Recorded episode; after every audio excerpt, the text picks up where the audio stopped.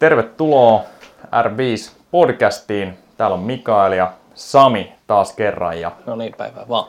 R5 Athletics and Health on liikunta- ja terveysalalla vaikuttava firma, meidän firma. Ja me tehdään kuntotestauksia, valmennusta, fysiikkavalmennusta, fysioterapiaa ja jalkaterapiaa ja aika paljon muutakin. Mutta tämän päivän aiheeseen sitten, eli joka kiinnostaa meikäläistä aika paljon, ja tässä on Sami jalkaterapeuttina, niin ehkä asiantuntijana, urheilujalkaterapeuttina, niin juoksuvammat. Ja niin ehkä pitemmittä puheitta, niin mennään suoraan asiaan, ja sä voisit ehkä kertoa tähän alkuun, että mitkä on ne yleisimmät juoksuvammat. No joo,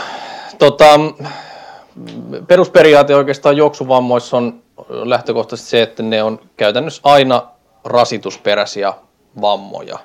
Pääsääntöisesti toki alaraajoissa, jotain vammoja saattaa olla niin kuin alaselänkin alueella, mutta että ehkä ne on kiinnostavampia sinänsä, mitkä on niin kuin alaraajoissa, polven ympäristössä, lonkassa, jalkaterässä, säären alueella on ehkä ne niin kuin yleisimmät niin kuin vamma-alueet sitten taas.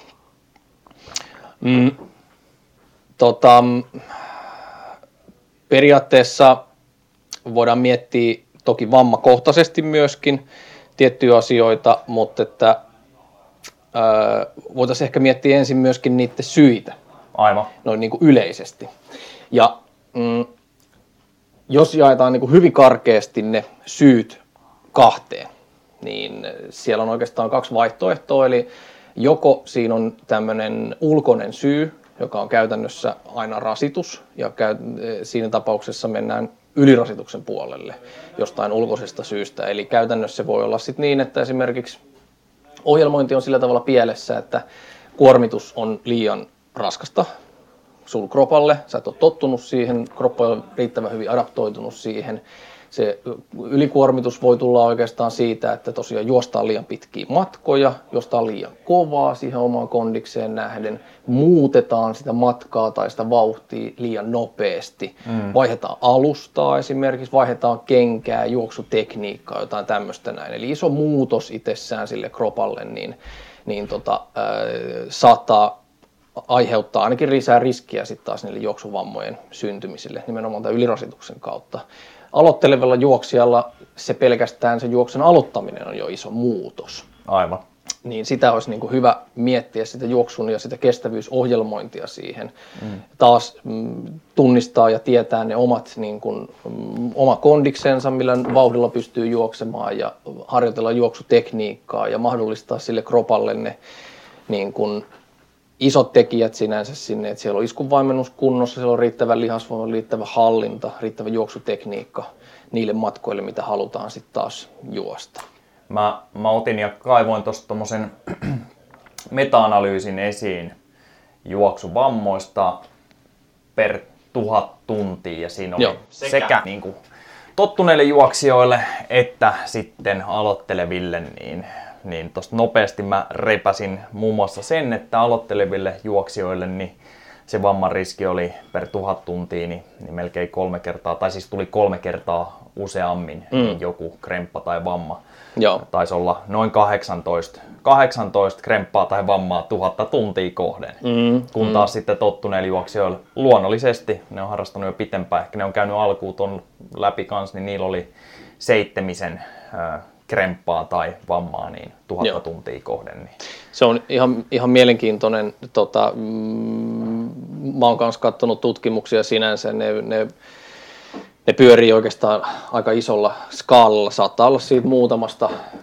Siinä on sama kanssa niin kuin 1000 juoksutuntia kohti, niin ne voi mennä muutamasta ihan tonne 3-40 kappaleeseen asti. Ja siinä tosiaan vaikuttaa se, että mikä se juoksutausta on. Toki tietysti sit se, että jos mennään juoksumäärissä pidemmälle, niin sekin lisää oikeastaan sit juoksuvammojen riskiä. Eli siitäkin on osoitettu tutkimuksissa, että periaatteessa yli 65 kilometriä viikossa juoksevilla, niin taas siitä niin kun se rasitus kasvaa paljon isommin, niin siinä on taas, toki niillä tulee ne juoksutunnitkin aika paljon nopeammin vastaan siinä.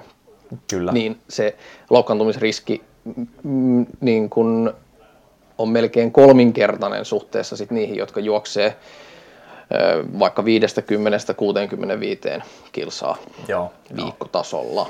Kyllä. Onko sulla itsellä ollut juoksussa ikinä ongelmia? Sanotaan ennen kuin vaikka kun tiesit kaiken, minkä tiedät nykyään. No aina välillä on. Jotain penikkaoireilua on ollut aikaisemmin ja toki ehkä mun ongelma on sinänsä siinä, eli musta tuntuu, että mä oon lähestulkoon aina aloitteleva juoksija. Eli sinänsä mulla juoksut menee tietyissä sykleissä ja välillä juoksen enemmän ja välillä juoksen vähemmän, mikä on just niin kuin isoin oikeastaan syy aika monelle nimenomaan siihen juoksun loukkaantumisiin. Eli periaatteessa se, että kroppa ei pääse adaptoitumaan ja ne tietyt tukirakenteet ei pääse adaptoitumaan, eli sopeutumaan sitten taas siihen niin kuin juoksurasitukseen. Ja sitten just kun ne on päässyt, niin sitten se juoksu lopetetaan ja se aloitetaan taas uudestaan. Eli siinä niin kuin muutamakin viikon periaatteessa tauko siitä iskuttamisesta, niin saattaa jo tehdä sen, että tarvitsisi jo vähän laskea sitä juoksumäärää. Kyllä. Niin toki siihen vaikuttaa kaikki mitä muut teet, jos kävelet paljon ja tällä tavalla sitä iskutusta tulee, harrastat jotain pallopelejä ja näin, niin jalat yleensä pysyy aika hyvässä kondiksessa suhteessa siihen iskutukseen, mutta jos olet niin kuin täysin inaktiivinen ja aloitat taas juoksun uudestaan, aika monellahan se on tämmöinen niin kuin kevään aloittajaisilla, niin jalat on ihan klesana, koska ei ole juostu moneen kuukauteen, voi olla puoleen vuoteen ei ole yhtään juoksuaskelta, niin se on aika ymmärrettävää, että aika maltillisesti saisi sitten lähteä liikkeelle. Sehän totta. Yleisimmät, mitä mun mielestä tulee vastaan valmennettavilla, niin penikat on varmaan nyt kaikilla joskus ollut enemmän tai vähemmän. Ja sitten ehkä tämmönen juoksijan polvikin on aika yleinen. Joo. Mä en ole super paljon törmännyt niihin jalkaterän ongelmiin, mutta sä taas kun hoidat niitä sitten täällä ja näin poispäin, niin tuleeko niitä ihan suhteessa yhtä paljon kuin vaikka juoksijan polvea tai penikkaa niin vastaan? Joo, no käytännössä joo. Toki ne löytää ehkä mulle sen jalkateränsä kanssa, että yleensä puhutaan yleisesti jalkapohjan tai kantapään kivuista, niin tämmöinen plantaarifaskiitti tai ehkä nykypäivänä tutkijat osoittaa sen, että puhuttaisiin mieluummin plantaarifaskioosiksesta, eli plantaarifaskiitti olisi käytännössä tämmöinen kantakalvon tulehdustila, mutta että sieltä ei ole varsinaisesti löytynyt tulehdussoluja, eli sillä tavalla puhutaan iitistä, eli niin kuin tulehdustilasta. Toki tulehduskipulääkkeet siihen usein auttaa, mutta se on varmaankin se kipuefekti siinä, eikä se tulehdusta poistava efekti. Eli plantaarifaskioosis taas olisi sen kantakalvon rappeumatila. Ja se kertoisi taas nimenomaan siitä, että siihen kohdistuu siihen kyseiseen rakenteeseen, eli jalkapohjan kantakalvoon, niin taas ylirasitusta, joka pikkuhiljakseen rappeuttaa sitä. Aivan. Se on suhteellisen yleinen ja se saattaa esiintyä siis niin kuin kantakipuna, jalkapohjakipuna ja tämmöisinä niin kuin, aika laajallakin alueella siellä niin kuin jalkapohjassa periaatteessa. Mikä on sun mielestä tärkein tämmöinen ennaltaehkäisevä toimenpide? Vaikka nyt aloittelevalle juoksijalle tai miksei kokeneemmallekin, niin välttämään juoksuvammoja, jotka sitten pitää pois juoksupolulta. Joo. Järkevä ohjelmointi on mun mielestä isoin tekijä. Joo. Maltillinen aloitus sinänsä siinä, että sillä ei oikeastaan ole sillä tavalla mitään merkitystä, että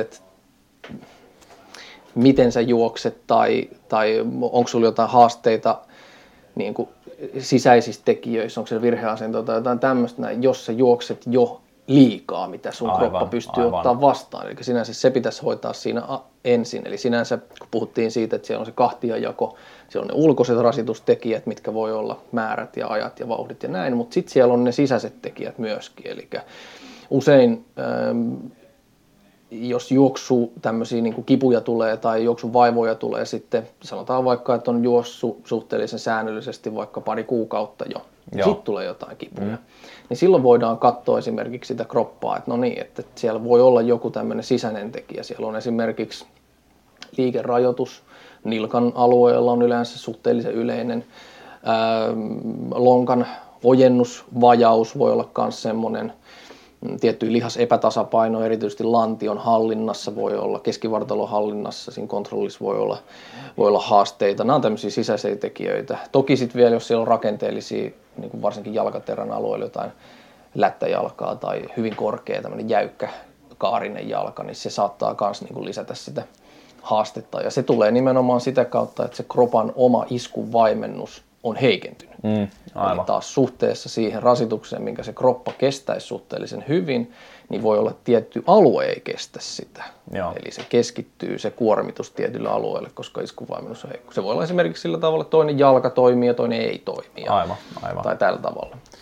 Joo, sitten jos mietitään, että tässä joku aloittaisi juoksuharrastuksen ja laitettaisiin se vaikka treenaamaan sitten 3 kertaa viikossa, tai se olisi semmoinen tämän henkilön omasta mielestäkin sopiva määrä, niin miten paljon sä sanoisit, että se sitten juoksisi viikossa, jos se on tämmöinen, joka ihan tosissaan haluaa lähteä parantamaan sitä juoksukondista, et ei pelkästään terveysmielessä? Totta kai vaikuttaa paljon se, että ollaanko mitattu kynnykset alkuun ja laitetaanko kävelemään peruskestävyydet jne. Mutta...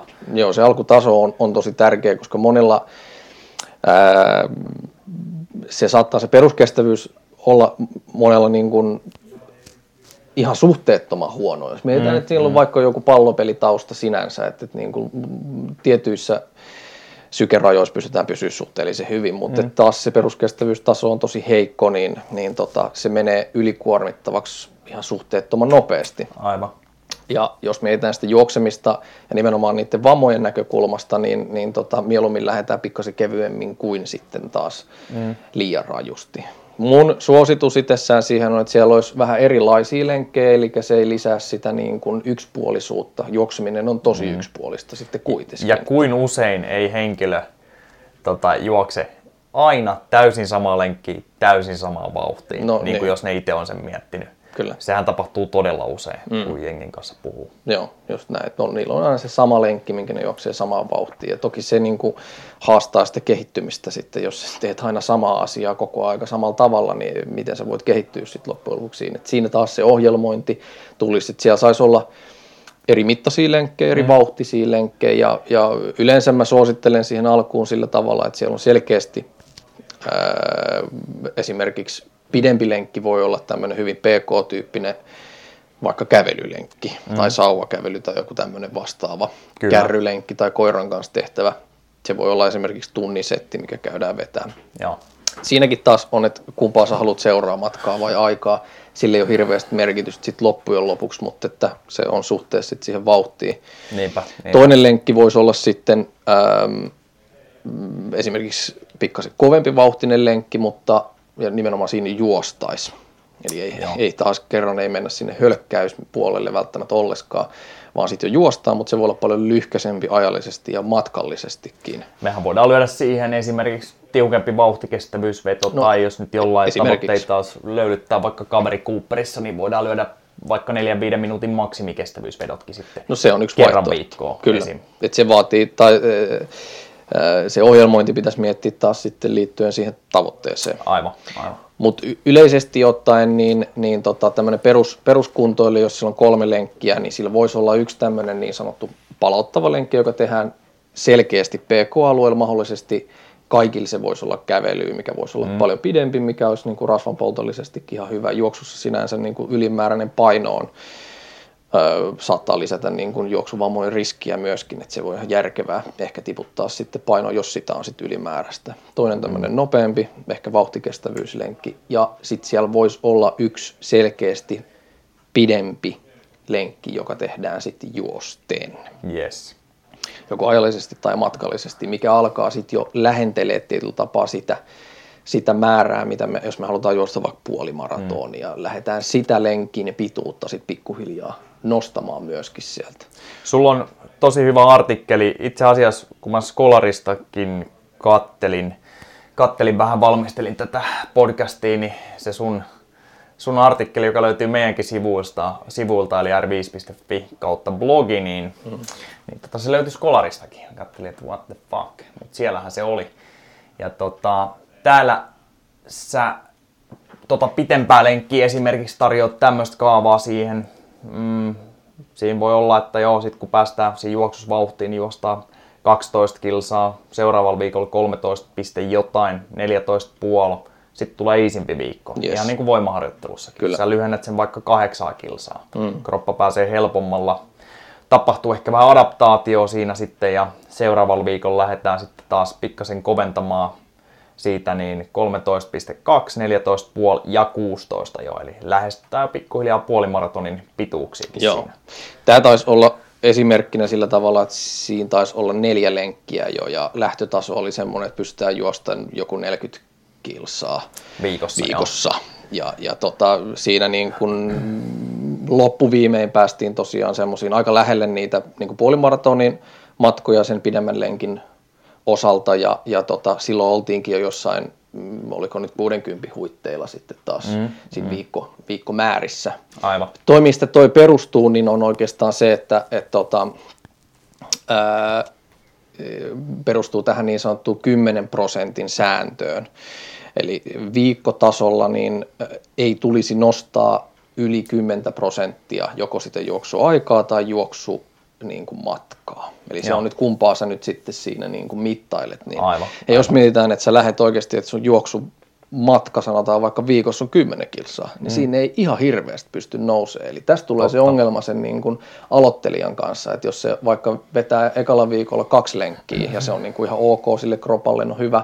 Sitten se vetääkin vaikka 5 kilsan lenkkejä ja sitten se nostaakin ensi viikolle 3 kilsaa, niin se...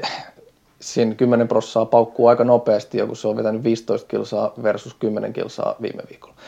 Niin se on aika pieni ne nostot sitten siellä alkuvaiheessa. Toki se, että me päästään siihen, että tiedetään, että mitä se kroppa oikeasti kestää, niin siinä voi niin kuin, vähän lähteä hakemaan sitä tasoa siinä niin kuin alkuvaiheessa, mutta taas sitten, kun me löydetään se taso, ehkä se taso löydetään siinä vaiheessa, kun tulee se ensimmäinen loukkaantuminen. Niinpä. Ja sitten lähdetään siitä nostaa pikkuhiljaa sitä ylöspäin. Jees, ja sitten tosiaan, jos nyt lähdettäisiin aika nollista, niin silloin jos päästään 2 kerran kävelylle jo, ja siihen lyödään joku vähän tiukempi mukaan, niin sehän voi kehittää vaikka kuinka paljon, ja tosiaan sitten, jos siitä tehtäisiin ihan tämmöinen ohjelmointi, niin sehän voi näyttää aika simppeliltä paperilla, kun lisäillään sinne vaikka se 10% viikosta toiseen ja näin, mutta toisaalta silloin se tulisi oikeasti toteutettua.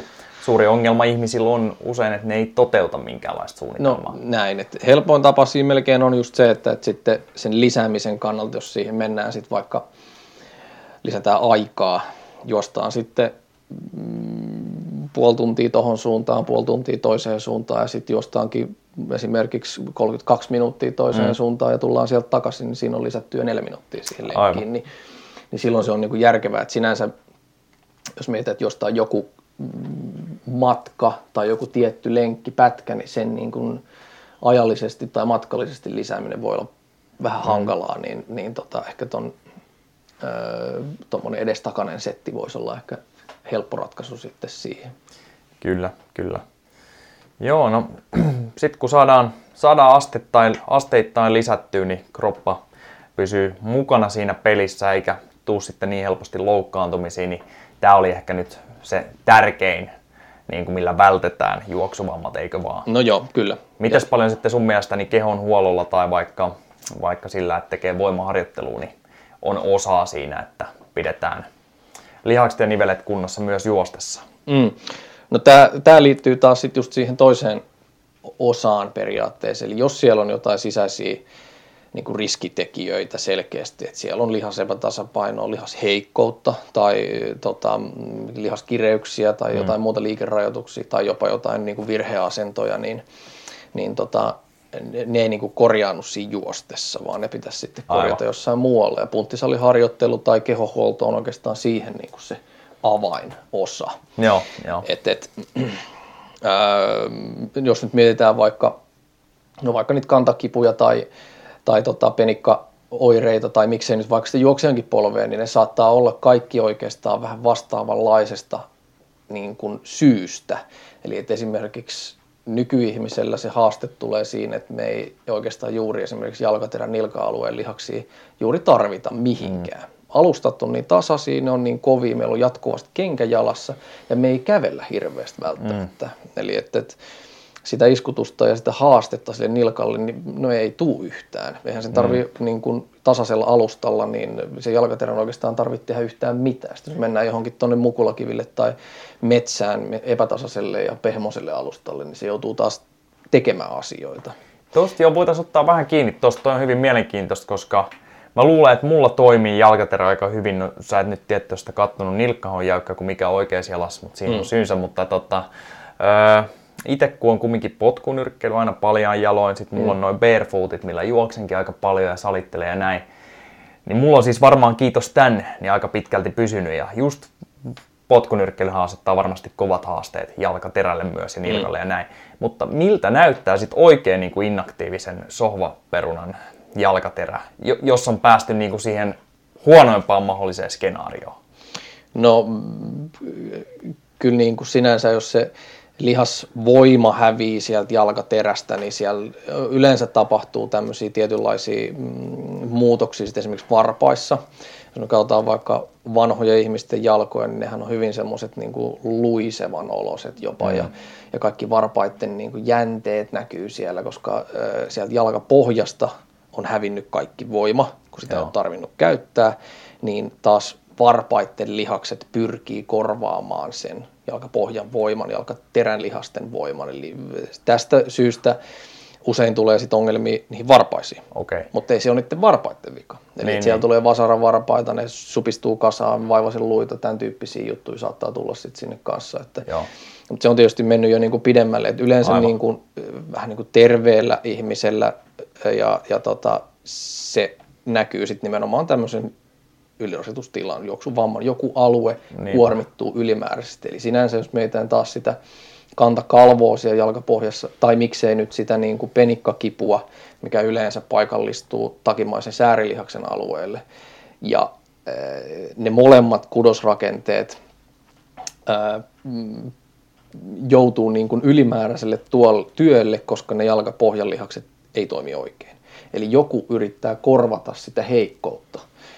Eli joko se on se kantakalvo, se on tukeva rakenne siellä, jos sä oot jatkuvasti sen varassa, etkä lihasten varassa, no sit se alkaa rappeutua, se johtaa pikkuhiljaa siihen, että se tulee kipeäksi. Tai sit jos siellä on heikkoutta, taas se kontrolli siellä nilkan alueelle ei ole hyvä, se iskun vaimennus, eli se pronaatioliike ei ole riittävän hyvä, niin se takimainen säärilihas joutuu kontrolloimaan liikaa taas sitä niin iskun vaimennusliikettä, jolloin se ylirasittuu, jolloin se tulee kipeäksi.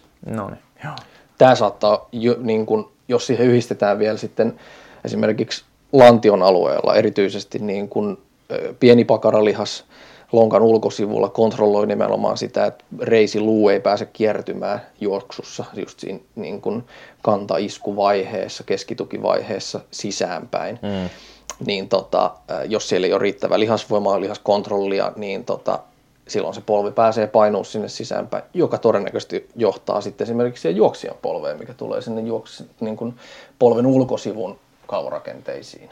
Aivan. Eli aika usein kun kuulee sitten valmentajana näiltä, jotka lähtee sitten vähän alemmalta tasolta, että mä en pysty juoksemaan, niin ehkä sun ei kannatakaan vielä ja syy on se, että sulla on sen verran huono kondis plus sitten kaikki nämä, mistä sä äsken puhuit, saattaa olla kans tai osa niistä. Niin kans huonolla tolalla aluksi, mutta tosiaan niin se on aika yleisesti kuulee, että joku sanoo, että se ei pysty tai se ei voi juosta. Ja sit jos nyt sanotaan, että mitattaisiin sen kunto, niin voi olla, että maksimi hyytyy jo vaikka 9 kilsaan tunnissa. Eli se VO2-maksi tulee vastaan siinä jo.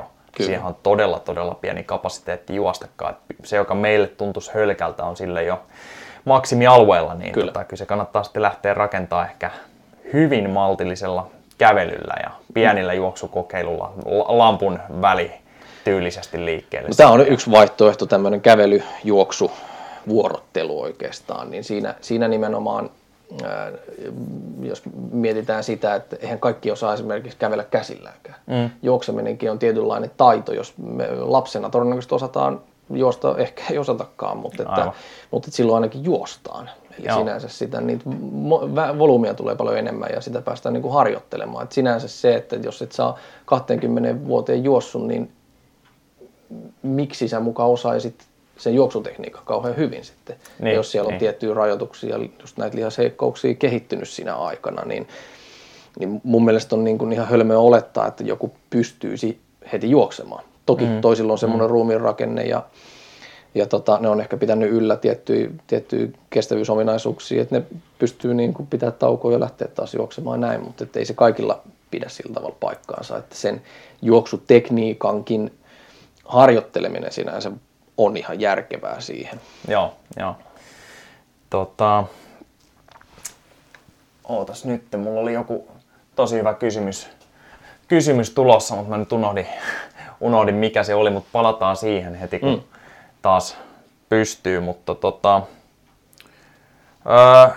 mitä sitten, miten kauan kestää toipuu näistä erilaisista vammoista? Et itsehän nyt tietää, kun joskus on innostunut ja vetänyt liikaa jotain, niin sitten on tullut kipeäksi. Esimerkiksi juoksijan polvi on itselle tuttu ja varmaan joskus hetkellisesti niin penikkakin, mutta ainakin itsellä tuntuu, että penikka on mennyt hyvin nopeasti, on parantunut sitten ja näin poispäin. Mutta miten nopeasti sä yleensä näet, että ihmiset palautuu juoksuvammoista?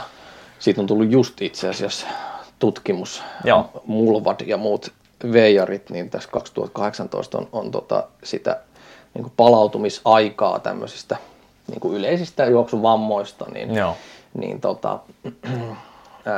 esimerkiksi semmoinen plantaari faskioosis niin yleensä pyörii siellä jossain 35 päivä huitteilla.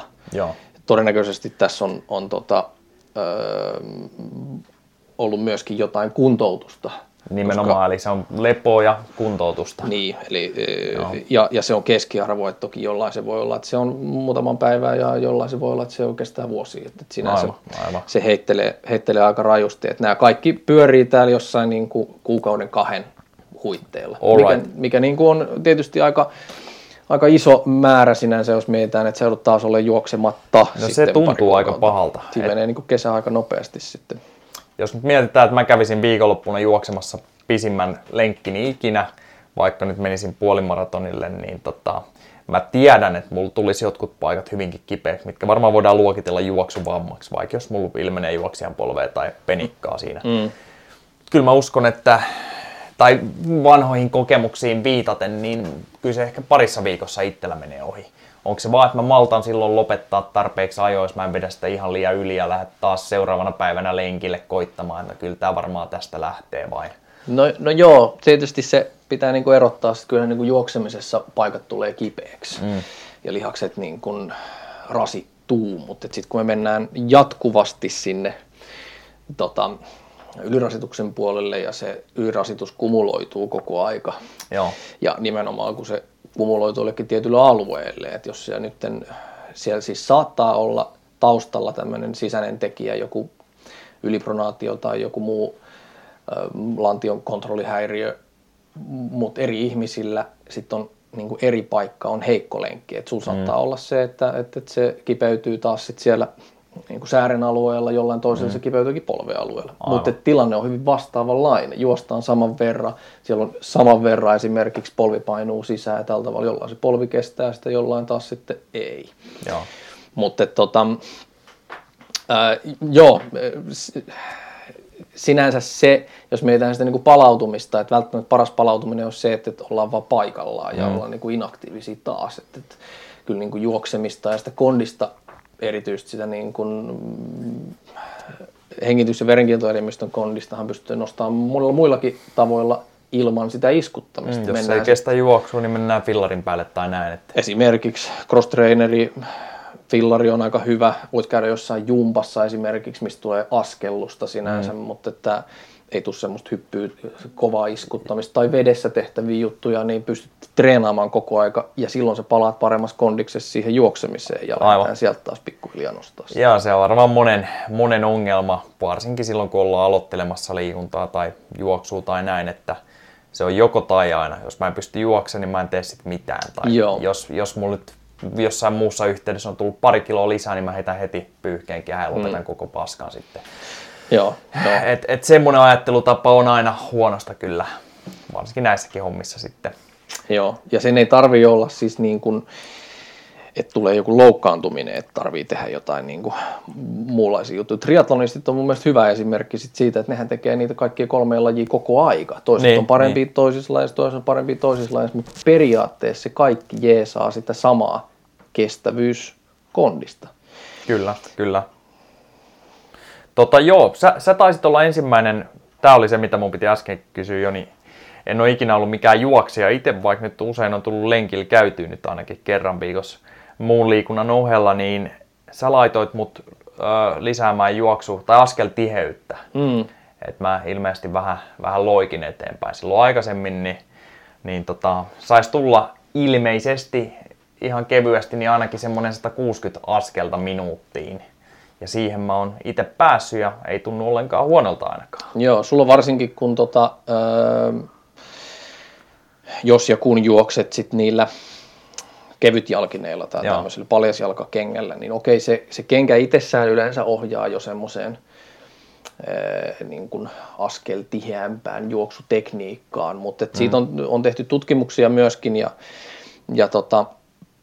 ne on osoittanut sitä, että itse asiassa juoksutekniikka parantuu, kun me keskitytään siihen askeltiheyteen. Eli sinänsä semmoinen niin kuin overstriding, eli työnnetään jalkaa liian pitkälle suhteessa kehon keskipisteeseen, niin vähenee tämmöinen bouncing, niin kuin pomppiva hyppääminen, mitä niin kuin hölkkääminen yleensä näyttää, että mennäänkin suoraan ylöspäin eikä mennä eteenpäin, niin oikeastaan sekin vähenee sitten taas siinä. Se muuttaa pikkasen sitä kontakti kohtaa myöskin esimerkiksi kantapäässä. Eli taas jos puhutaan sitten niin kuin päkiä juoksusta tai tämmöisestä niin kuin midfoot strikeista, mikä ei tule kantapäälle, vaan sinne niin kuin jalkaterän keskiosalle, mikä yhdessä vaiheessa oli aika tämmöinen niin kuin hip-juttu. Ja paljasjalkakengät kun tuli, niin alettiin jengi juoksee päkiällä ja tällä tavalla, niin se on ihan eri tekniikkaansa sitten jo, että kyllä mun mielestä niin kun varsinkin maltillisemmilla juoksuvauhilla niin sun pitäisi pystyä hakemaan se pronaatio kokonaisuudessaan sen kantapään kautta ja rullata sieltä sitten eteenpäin. Mutta erityisesti jos mietitään, että meillä ei ole sitä niin kun kengässä olevaa iskuvaimennusta, niin voisi olla hyvä siirtää sitä niin kun kontaktipistettä siinä kantapäässä myöskin eteenpäin. Aivan. Eli se ei tarkoita sitä, että se siirtyy päkiälle, vaan nimenomaan, että se on kantapään etuosalla. Joo. Että se ei ole kantapään niin kuin ihan takaosalla, mikä tarkoittaa sitä, että nilkka on täysin koukussa ja jalka on työnnetty hyvin voimakkaasti eteenpäin. Eli,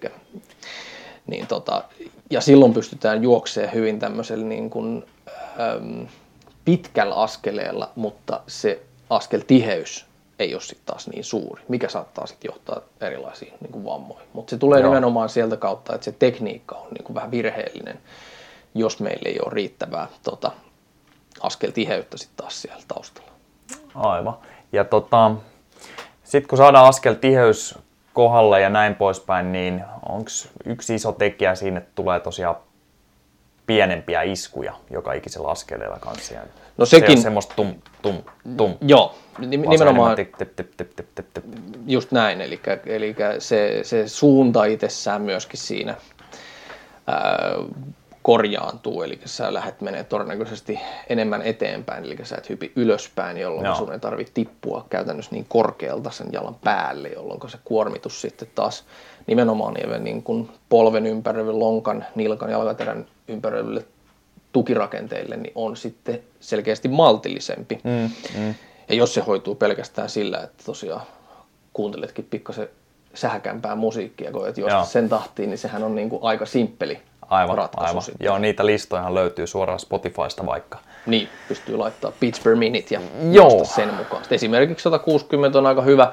Aika monelle, se riippuu tietysti vähän välityksistä, miten pitkät jalat on näin päin, mutta ja mikä se tekniikka. Jos siellä on paljon esimerkiksi lonkan alueella kireyksiä, niin voi olla haastetta ottaa kauhean pitkää askelta, että se pysyy edelleen se keskivartalo kontrollissa, niin siihenkin periaatteessa vähän tiheempi askel. Se ei välttämättä siis tarkoita sitä, että tarvii ottaa hirveän paljon lyhkäisempiä askeleita, jos se on niin kuin suhteellisen hyvin kontrollista. Me halutaan kuitenkin se, että se askel pääsääntöisesti tulisi sen kehon painopisteen alapuolelle, ei sen etupuolelle. Jos se nyt on siellä, niin toki silloin jo sun kannattaisi ottaa ehkä vähän lyhkäisempi askel ja keskittyä siihen, että sä viet sitä jalkaa kropan taakse, eli ponnistat ittees eteenpäin, etkä työnnä jalkaa turhaa eteen. Niin se jo oikeastaan muuttaa sitä juoksutekniikkaa oikeaan suuntaan. Joo.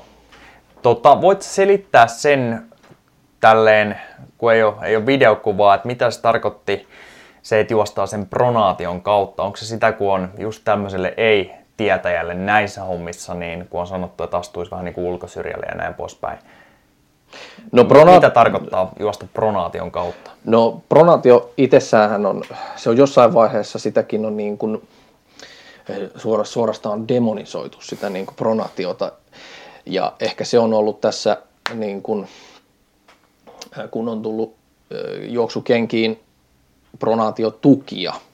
Eli me halutaan tueta sitä pronaatiota tai jopa estää sitä pronaatiota, koska se on niin kuin huono juttu. Mutta pronaatio on nimenomaan se kropan oma iskunvaimennusjärjestelmä. Esimerkiksi nilkan alueella se koostuu siis 3 eri liikkeestä, eli ylemmän nilkkanivelen dorsifleksio, eli käytännössä nilkka koukistuu, varpaat tulee kohti säärtä.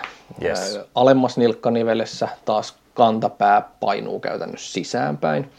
Jalkaterä, siellä tapahtuu paljonkin asioita, mutta jos me otetaan siitä niin kuin yksi köntti sinänsä, niin se kiertyy ulospäin. Eli pronaatiossa nimenomaan niin jalkaterän sisäkaari madaltuu ja se toimii vähän niin kuin jousitus itsessään. Joo. Nilkka taipuu ja kantapää painuu sisään ja sisäkaari madaltuu siinä samalla. Jos se on jäykkyyttä, eli esimerkiksi joku noista liikkeistä on heikko, niin silloinhan se pronaatio ei mene loppuun asti. Silloin tietysti haluttaisiin tehdä liikkuvuusharjoittelua sinne, että saataisiin ne liikkeet normaaliksi. Toinen vaihtoehto on se, että jos se niin kun jalkaterän alue itsessään on löysä, puhutaan vaikka tämmöisestä lattajalasta, niin silloin siellä saattaa olla vähän ylimääräistä liikettä tai ne liikkeet ei ole riittävän hallinnassa. Eli sekään, että me mennään sinne niin kuin pronaation kauhean nopeasti. Eli jos mietitään, että sulla on vähän niin kuin liian löysät ne jousitukset ja ajat autolla johonkin kanttariin, niin silloinhan se vaan painuu kasaan, vaan sen pitää niin kuin jarruttaa sitä liikettä siinä samalla. Siihen vaaditaan lihasvoimaa. Joo. Eli ne pitäisi olla ne molemmat. Niin kuin siellä pronaatio itsessään liike, siellä pitää olla liikettä kaikissa niissä 3 suunnassa ja sitten se liike pitää olla hallinnassa. Yes. Eli osittain sitä voidaan katsoa juoksutekniikkaa ihan sitten, mutta sitten jos tarvii jotain korjauksia tehdä, niin osittain ehkä hoitopöydällä sun kanssa, mutta sitten salin puolelle kanssa. Ja muutenhan siis sehän on kans ihan, kaikki juoksethan hyötyisi siitä, että niillä olisi voimaharjoittelu mukana. Treeneissä edes kerran viikossa, että ihan siis todennäköisesti juoksuajatkin paranee. Siitä on miljoona tutkimusta, että juoksun taloudellisuus paranee ja kontaktipinta maahan ja käytännössä saa ponkastua itsensä joka askeleen nopeammin liikkeelle. Ja kun niitä askelia tulee sitten vaikka puolimaratonilla niin aika paljon tai 10 lenkillä tai millä tahansa, niin se pieni aika siinä millisekunteja niin kertaantuu aika nopeasti ja näin poispäin. Ja sitten varmaan niin osittain niin krempat pysyy poissa. Mutta minkä tyyppistä voimaharjoittelua sä voisit suositella juoksijalle? Niin, juoksemisessa se ongelma nimenomaan siinä, että kun se juoksu ei lisää käytännössä sitä voimaa, niin meidän pitäisi tehdä sitä sitten jotenkin muuten. Että niin kuin targettialueet, sinänsä juoksijoilla on toki niin kuin se jalkaterän säären alue, erityisesti se lonkan ulkosivun lihaksisto, että ne jaksaisi pitää. Keskivartalon alue myöskin, ne jaksaisi pitää sitä juoksuasentoa riittävän hyvänä. Ja se liittyy siihen iskun vaimennusvoimaan sitten myöskin, eli jos mietitään, että sulla on riittävästi voimaa, nimenomaan jarruttavaa voimaa siellä kropassa, niin silloinhan sä käytännössä vaan niin kuin menet kasaa. Ja jos sä saat sitä kasaan menemistä periaatteessa koko kropassa, niin vähennettyä, sanotaan vaikka muutama sentin, niin niillä niin kuin 10 000 askeleilla, mitä sä sen juoksun aikana otat, niin sehän muuttaa sitä koko niin kuin juoksusykliä tosi voimakkaasti. Aivan. Jees, mutta voisiko sanoa näin, että peruslaadukas voimaharjoittelu, sillä päästään aika hyvin alkuun, että opetellaan tekemään taas kerran isot liikkeet vapailla painoilla, otetaan sen verran mitä tarvii sitten ongelmankorjausta ja pikku hifistely siihen sivuun, vaikka sun jalkaterän liikkeitä ja näin, mutta... Jes, no käytännössä joo, me tiedetään, että niinku tämmöiset perusvoimaliikkeet ja ne lisää sitä voimaa todella hyvin. Ja nimenomaan semmoiset, jotka puhutaan niin moninivelliikkeistä, maastavedot, kyykyt, tämän tyyppiset niin kuin alaraajoille, ehkä jotain yhden jalan variaatioita voi ottaa sinne sit niin kuin lisää. Niin juoksijoille ehkä se haaste on nimenomaan siinä, että niitä ei kiinnosta yhtään se punttaaminen. Ja sen takia se olisi niin kuin hyvä tehdä sit sillä tavalla, että se on mahdollisimman tehokasta aina kun sä meet sinne. Niin silloin mitä mä suosittelisin ja mitä tutkimuskin osoittaa on se, että olisi suhteellisen niin kuin se maksimoivan lisääminen voisi olla järkevää, se jarruttavan voiman lisääminen voisi olla järkevää siellä. Eli sinne on turha mennä tekemään sitten niin kuin 15 toisto hauiskääntöä sinänsä. Ja muutenkaan tämmöistä niin kuin hypertrofista harjoittelua, joka nostaa sitten taas lihasmassaa, joka nostaa taas sitten painoa. Eli sitten jos me tehdään niin kuin maksimityyppistä harjoittelua, niin silloin me ei nosteta kehon massaa juurikaan, me nostetaan sitä painoa sinne. Plus, että niissä niin kuin moninivelliikkeissä, kuten esimerkiksi kyykyt, askelkyykyt, maastavedot, tämän tyyppiset jutut, niin ne haastaa sit myöskin niitä tukilihaksia ja kehittää sit niiden voimaa. Kyllä. Jees, voitaisiin ottaa vielä tähän niin kuin loppuun, niin vedetään muutamat yleisimmät tämmöiset juoksuvammat ja vaivat, niin saat heittää muutamalla lauseella, että nopeasti, että mitä ne on ja että mitä kannattaa tehdä. Varmaan monen on aika sama, että lepää ja kuntouta. Mutta jos heitetään tästä eka ne yleisimmät, mitkä mulla on tullut vastaan asiakkaiden kanssa, sen jälkeen saat lisätä muutaman sitten itse ehkä siihen vielä, mutta penikka. Vaiva.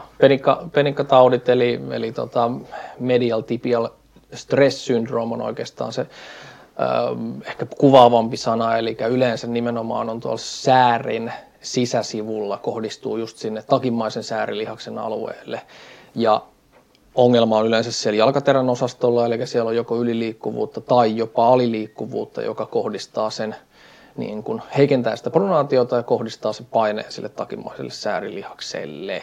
Yes. Kun huomaa, että penikois alkaa tuntua, niin kannattaa lopettaa juoksu, jatkaa kävelyllä ja sitten miettiä sitä, että lepää sen kondikseen, mutta myös sitä kuntoutusta, että mistä se ongelma tulee. Joo, ehkä niin kuin ykköstekijä on se, että katsoo nyt sitä ohjelmointia. Että jos on lähtenyt liian kovaa, liian pitkään, niin,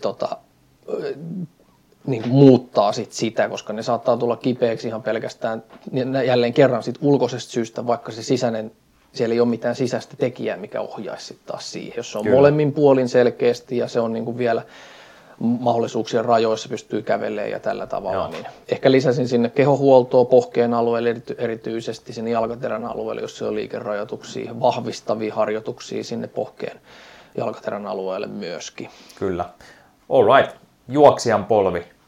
No, juoksijan polven kanssa voisi ottaa melkein saman ton vähän hyppääjän polven tyyppisen ratkaisun. Juoksijan polvi kohdistuu siis tonne IT-kalvon alueelle, tuonne polven ulkosivulle ja sitten taas hyppäjän polvi on sitten taas niin kuin polvi lumpiojänteessä, eli tuossa niin kuin polven etuosalla, mutta periaatteessa syy on aika vastaavanlainen. Yleensä se polvi painuu siis sisäänpäin juostessa, eli sääriluu jopa kiertyy ulospäin suhteessa, kun reisiluu kiertyy sisäänpäin. Ja siellä saattaa olla siis nilkan-jalkaterän alueella tai hallintaongelmaa, eli se sisäkaarealue ei ole kontrollissa, jolloin se painuu ylimääräisesti sinne sisään.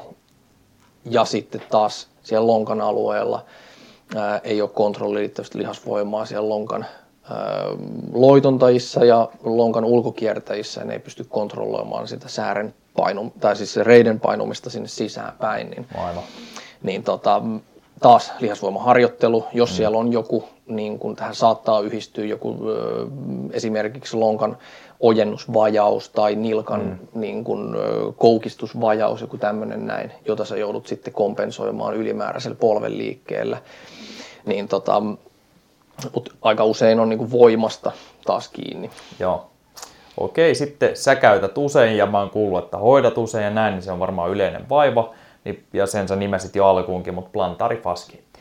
Joo, no siinä on helposti, ei tarvitse välttämättä edes juostakaan. Joo. Itse asiassa. Se on sillä tavalla yleinen vaiva niin kuin ihan vain ihmisille, jotka seisoo paljon. Toki Joo. ehkä siinä vaiheessa kannattaa tsiigaa vähän sitä kenkää, jos se on, niin kuin, on päivät pitkät liian kovissa kengissä tai liian pienissä kengissä. Yleensä siihen liittyy siis tämmöinen aamukipuilu tai levon jälkeiset ensiaskeleet on kipeitä. Se paikallistuu just sinne kantapään alueelle, jalkapohjaa kantapään eteen. Ja yleensä kipu lähtee pois. Välttämättä esimerkiksi juoksun aikana ei ole kipua, mutta heti seuraavana aamuna se on todella harka ja vaikea astua sen päälle. Että siellä olisi hyvä sitten taas tuoda tietynlaisia niin kuin liikkuvuusharjoituksia sinne, että saataisiin irroteltua niitä kalvorakenteita, niistä lihasrakenteista siellä jalkapohjassa, esimerkiksi pallolla rullaamista, taas sen nilkan alueen, että se toimii oikein, se pronaatio toimisi oikein. Varpaitten taipuminen on myöskin yksi iso tekijä siinä, että pystytään rullaamaan niiden varpaitten yli. Joo. Se liikkuvuuden hankkiminen yleensä on suhteellisen yksinkertainen juttu. Jos menee lekuriin, niin sieltä tulee yleensä ohjeeksi venyttele tai laitetaan kortisonia sinne. Kortisonista se on vähän 50-60, että auttaako se, osa se auttaa siihen kipuun, mutta taas jos me tiedetään, että siellä ei ole niitä tulehdussoluja, mitä se kortisoni sieltä tuhoisi, niin mitä hyötyä siitä on. Niin niinpä, ja jos se on johtunut jostain niin kuin huonosta liikkuvuudesta tai tämmöisestä, no niin sitten saadaan ottaa kohtuutta kortisonia. Kyllä, se ei kuitenkaan sit korjaa sitä. Aivan. Iso tekijä siinä on se, että koska yleensä aina siihen liittyy se, että se jalkaterä on heikko, jonka takia se ei ole lihasten varassa se kuormitus, vaan sen kantakalvon, sen tukirakenteen varassa, joka ei kestä sitä pitkällä aikavälillä. Onko sinulla vielä sitten yksi tai kaksi, mitä haluat heittää tähän listan jatkeeksi? Tuossa oli mun heitot tuohon loppuun. Onko jotain yhtä yleisiä kuin nämä, mitä lueteltiin? Vai? No noi on ehkä niin kuin yleisimmät. Toki tuohon voisi lisätä sit niin kuin akillesjänteen alueen niin kuin vaivat. Erityisesti semmoisille henkilöille, jotka tykkää juosta päkiä juoksua tai niin kuin kevytjalkineilla, välttämättä se akillesjänne pohjerakenne ei ole riittävän vahva siihen, että niin kuin mennään periaatteessa ilman sitä kantapään, sitä pronaatioliikettä. Aivan. Tai sitten siellä on esimerkiksi jalkaterä ei taas kerran ole riittävän vahva, eli se ei toimi hyvänä vipuvartena taas sille akillesjänteelle. Akillesjänne on niin kuin mahtava kudosrakenne, semmoista ei ole missään, eikä ole saatu niin kuin tiedemiehet kehitettyä semmoista, mikä siis absorboisi sen voiman, säilyttäisi sen ja myöskin niin kuin työntä sitä eteenpäin. Joo. Ja sen niin kuin käyttö sinänsä siinä juoksussa on tosi hyvä, mutta jos se ei ole riittävän vahva, että se jänne ja ne tukirakenteet ja se vipuvarsi ei toimi, niin silloin se saattaa tulla kipeäksi myöskin. Silloin ehkä se kehittyy toki, niin kuin jos meitä päkien juoksua ja tämmöistä näin, niin jälleen kerran sen aloittaminen niin hyvin, hyvin maltillisesti. Kyllä, kyllä. Alright, no mutta siinä tuli aikamoinen tietopaketti ainakin itselle ja varmasti monelle kuulijallekin ja ehkä me saatiin joku juoksija sysättyä aloittamaan voimaharjoittelunkin toivottavasti. Mutta kiitos taas kerran asiantuntemuksesta ja kiitos kuuntelijoille ja palataan taas asiaan ensi viikolla. Yes. Moro. Moro.